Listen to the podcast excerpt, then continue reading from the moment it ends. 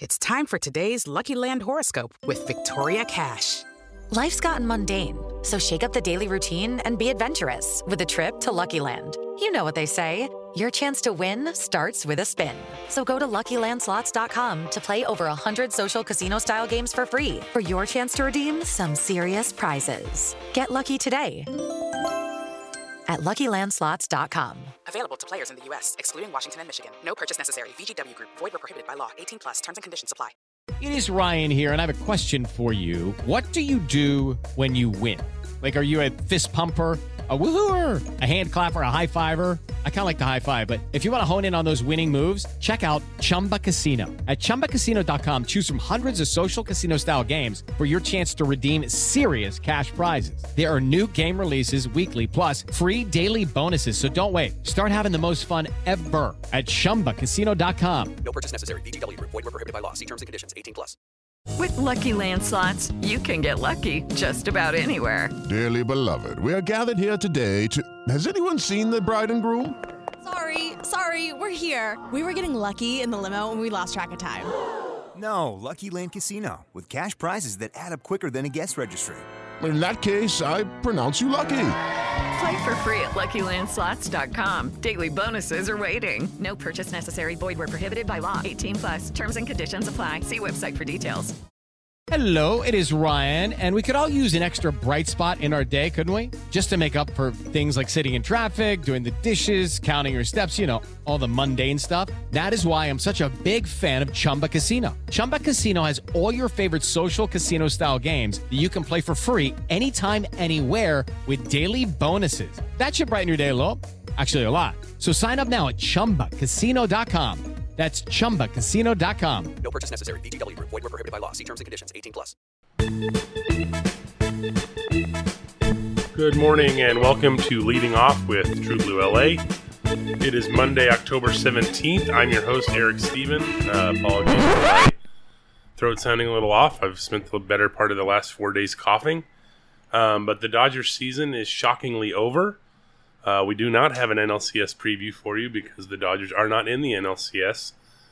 Uh, this is as brutal of a playoff loss I think as they've had in this ten year run. Um, the in terms of just shock value, the maybe the 2019 series against the Nationals, and there was sort of for different reasons, I guess. But either way, stunning. Uh, the Dodgers lost to the Padres in four games.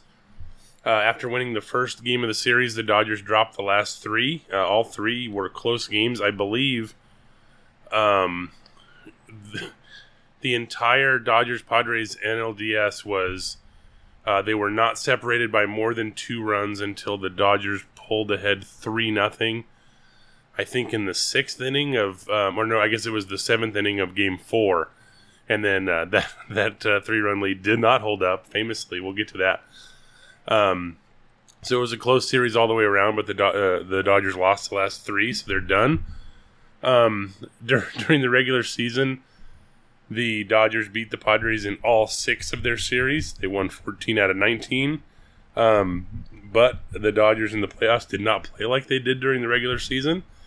Um, the great Sarah Langs of MLB.com uh, noted that this was only the fourth time in MLB history that a team beat another uh, team in every regular season series that year, a minimum of four series here, then lost to them in the playoffs. Three of the four involved the Dodgers. Um, in 1983, uh, the Dodgers were 11 and one against the Phillies, but lost in the NLCS. That's back when the NLCS was best of five. That was also a 3-1 series. Um, in 1988, the Dodgers were 10 and one, or excuse me, the Mets were 10 and one against the Dodgers. Uh, and the uh, they, the only reason they didn't play 12 games because one of the games was a rainout and they just didn't make it up. Um, but then the Dodgers beat the Mets in the NLCS in seven games.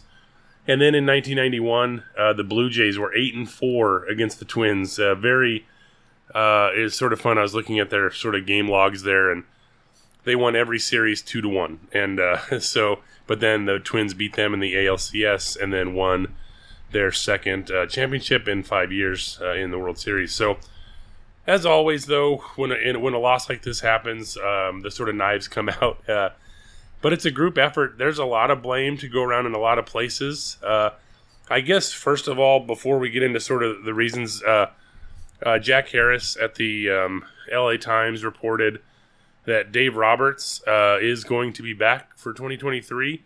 Uh, Fabian Ardaya also confirmed that report.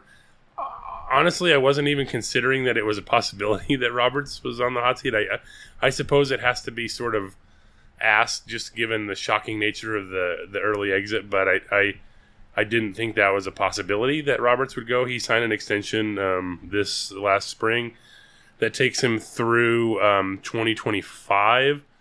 It was a three year extension, so yeah, like I don't. They're not the type to sort of overreact like this. I guess that would be more of an ownership call. I guess if in that case, if if that something like that happened, I think. But yeah, it's not going to happen. So just just noting that before we get into the the sort of uh, how and why the Dodgers lost.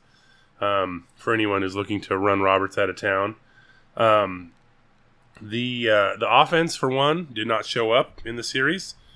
They scored only uh, 12 runs in four games. Five of those came in the first three innings of Game One, um, and then um, seven runs in the last 32 innings of the series. That's just not uh, good enough to win. Um, Trea Turner, Freddie Freeman, Max Muncy, they all had good series. Turner uh, homered twice uh, and doubled and was generally a pest all the way around. He also had a very bad series defensively, just kind of all over all over the place. Couple uh, miscues, an error, um, just a um, couple bizarre plays. Um, but overall, offensively, was really good. The rest of the regulars, though, on offense were bad. Like Will Smith doubled in his first two plate appearances, then he went one for 14. Mookie Betts was two for 14 in the series. Justin Turner was two for 13. So we talked about over the last few months, the Dodgers were rotating four players in between uh, left field and center field. Um, Chris Taylor also got some time at second base, especially when Gavin Lux was out. But how it worked out in the NLDS, Trayce Thompson started all four games.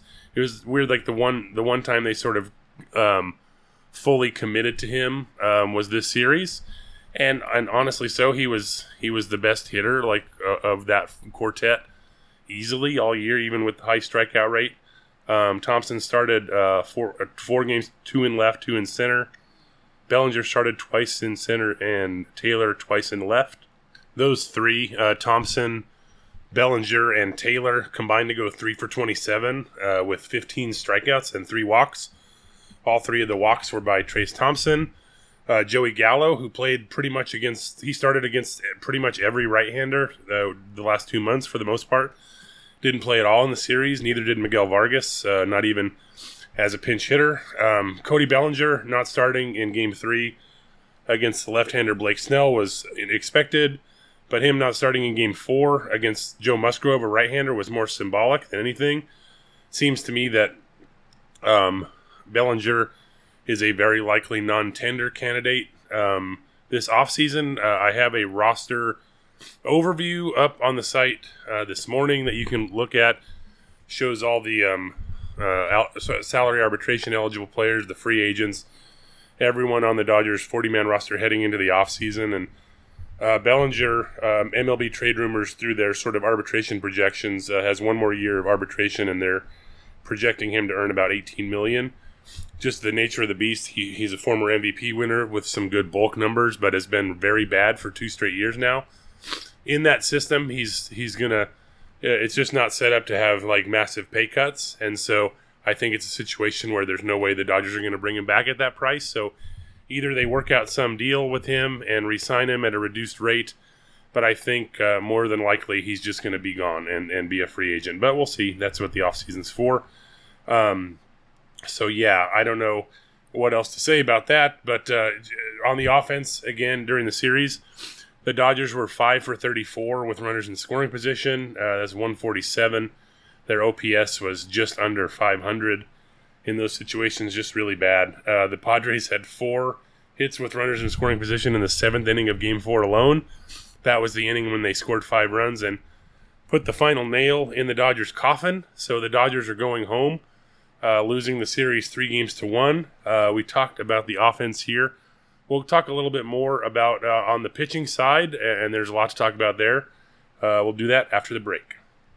With Lucky Land slots, you can get lucky just about anywhere. Dearly beloved, we are gathered here today to. Has anyone seen the bride and groom? Sorry, sorry, we're here. We were getting lucky in the limo and we lost track of time. No, Lucky Land Casino, with cash prizes that add up quicker than a guest registry. In that case, I pronounce you lucky. Play for free at LuckyLandSlots.com. Daily bonuses are waiting. No purchase necessary. Void where prohibited by law. 18 plus. Terms and conditions apply. See website for details. Hey guys, it is Ryan. I'm not sure if you know this about me, but I'm a bit of a fun fanatic when I can. I like to work, but I like fun too. It's a thing. And now the truth is out there. I can tell you about my favorite place to have fun Chumba Casino. They have hundreds of social casino style games to choose from, with new games released each week. You can play for free anytime, anywhere and each day brings a new chance to collect daily bonuses. So join me in the fun. Sign up now at ChumbaCasino.com. No purchase necessary. Group. Void were prohibited by law. See terms and conditions. 18 plus. I think on the pitching side for the Dodgers in the NLDS, there was a lot to be desired there as well. Um, to start off, I, I know there's a lot to talk about, about the last two games, but I think they could have gotten better starts at Julio Urias and Clayton Kershaw. To be honest, both went uh, allowed three runs in five innings in their starts in games one and two. Uh, different fashions. Uh, Urias uh, cruised until a three-run fifth inning sort of taxed him and and forced uh, his removal. He was he expended a lot of energy in that fifth inning uh, just to get through it. Uh, Kershaw struggled early in his game, three runs in the first three innings. Then he retired his last nine, but again, already spent early. Not to say those starts were bad, like it's certainly winnable game. They won the Urias game, for instance, but um, you know, you, you should get better starts than that from those two guys, I think.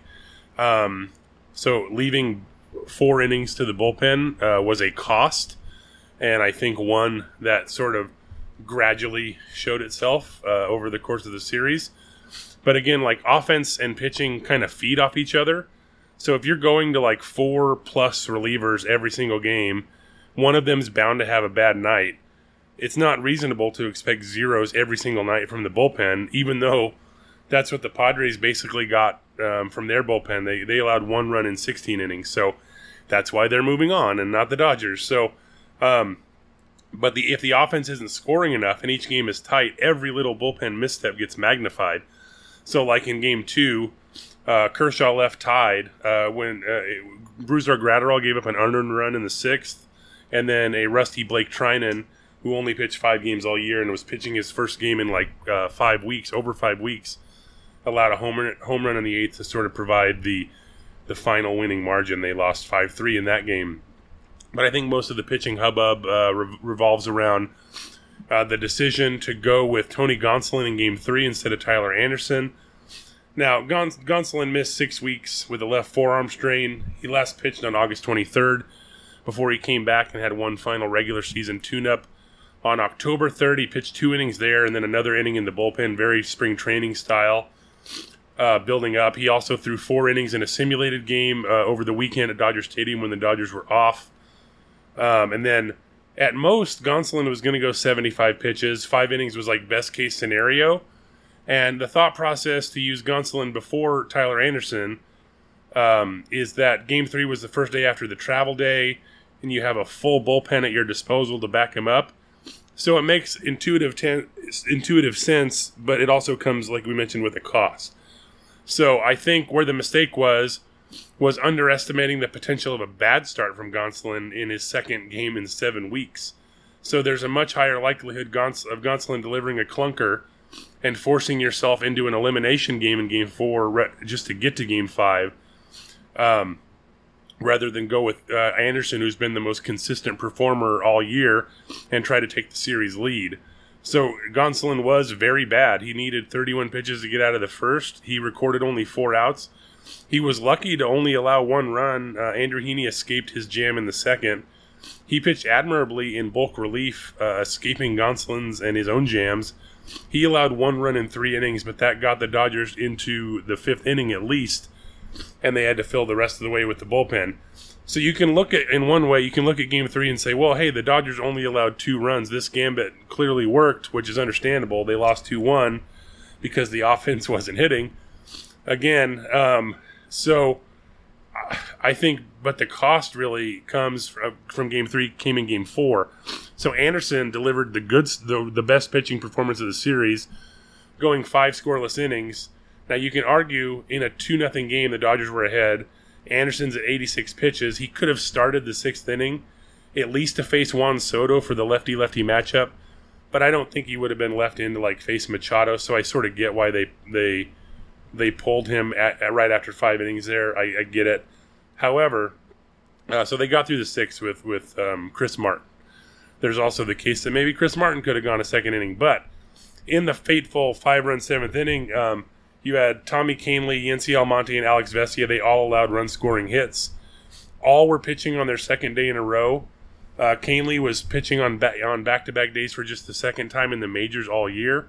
He remember he missed the bulk of the year with um, elbow issues, and he was also coming off Tommy John surgery. Yency Almonte struck out the first five batters he faced in the series before Game Four. Was in just his seventh game and his first back-to-back outing since missing two months with elbow tightness. So, you know that's that's where you're sort of at there. I think the margins for the pitching staff were also very thin because the Dodgers left runners in scoring position in the first, third, sixth, and seventh innings of Game Four. Like they they could have been up much more than three nothing that they were in the seventh of that weekend. So like yeah, it, it's just a rough weekend all the way around, no doubt about it. Uh, 111 wins during the regular season. They laid an absolute egg in the postseason. I just there's there's no other way to put it, right? So so one of the things I was sort of seeing around the reaction to this. Um, I'm not buying, at least not yet, that the new format and the long layoff was the reason for the Dodgers' struggles. I mean, they got five days off for uh, their first playoff game, so you could argue there's some rust there. Both the Dodgers and the 101 win Braves both lost the NLDS in four games. That leaves the NLCS as as the 89 win Padres against the 87 win Phillies.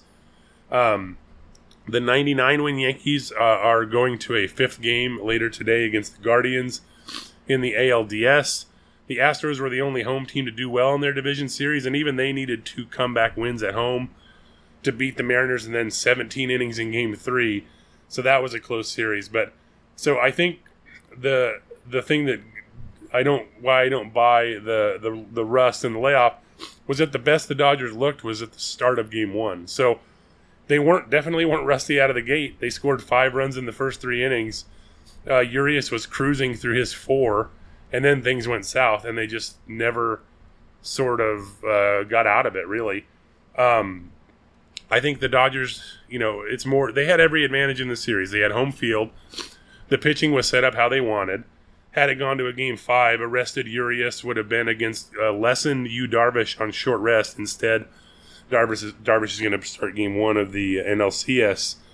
So um, they just didn't play well enough. That's really what it comes down to. I know this might not be a satisfying ex- explanation, but that's what it is. They have to live with that all offseason, which now is uh, much longer than expected. So that's it for today's leading off. We'll have another episode of the lineup with me and Jacob Burch later this week. Outside of that, we're going to take a little break here on the podcast now that the season's over, but thanks for listening and uh, we'll be back with you uh, later this week.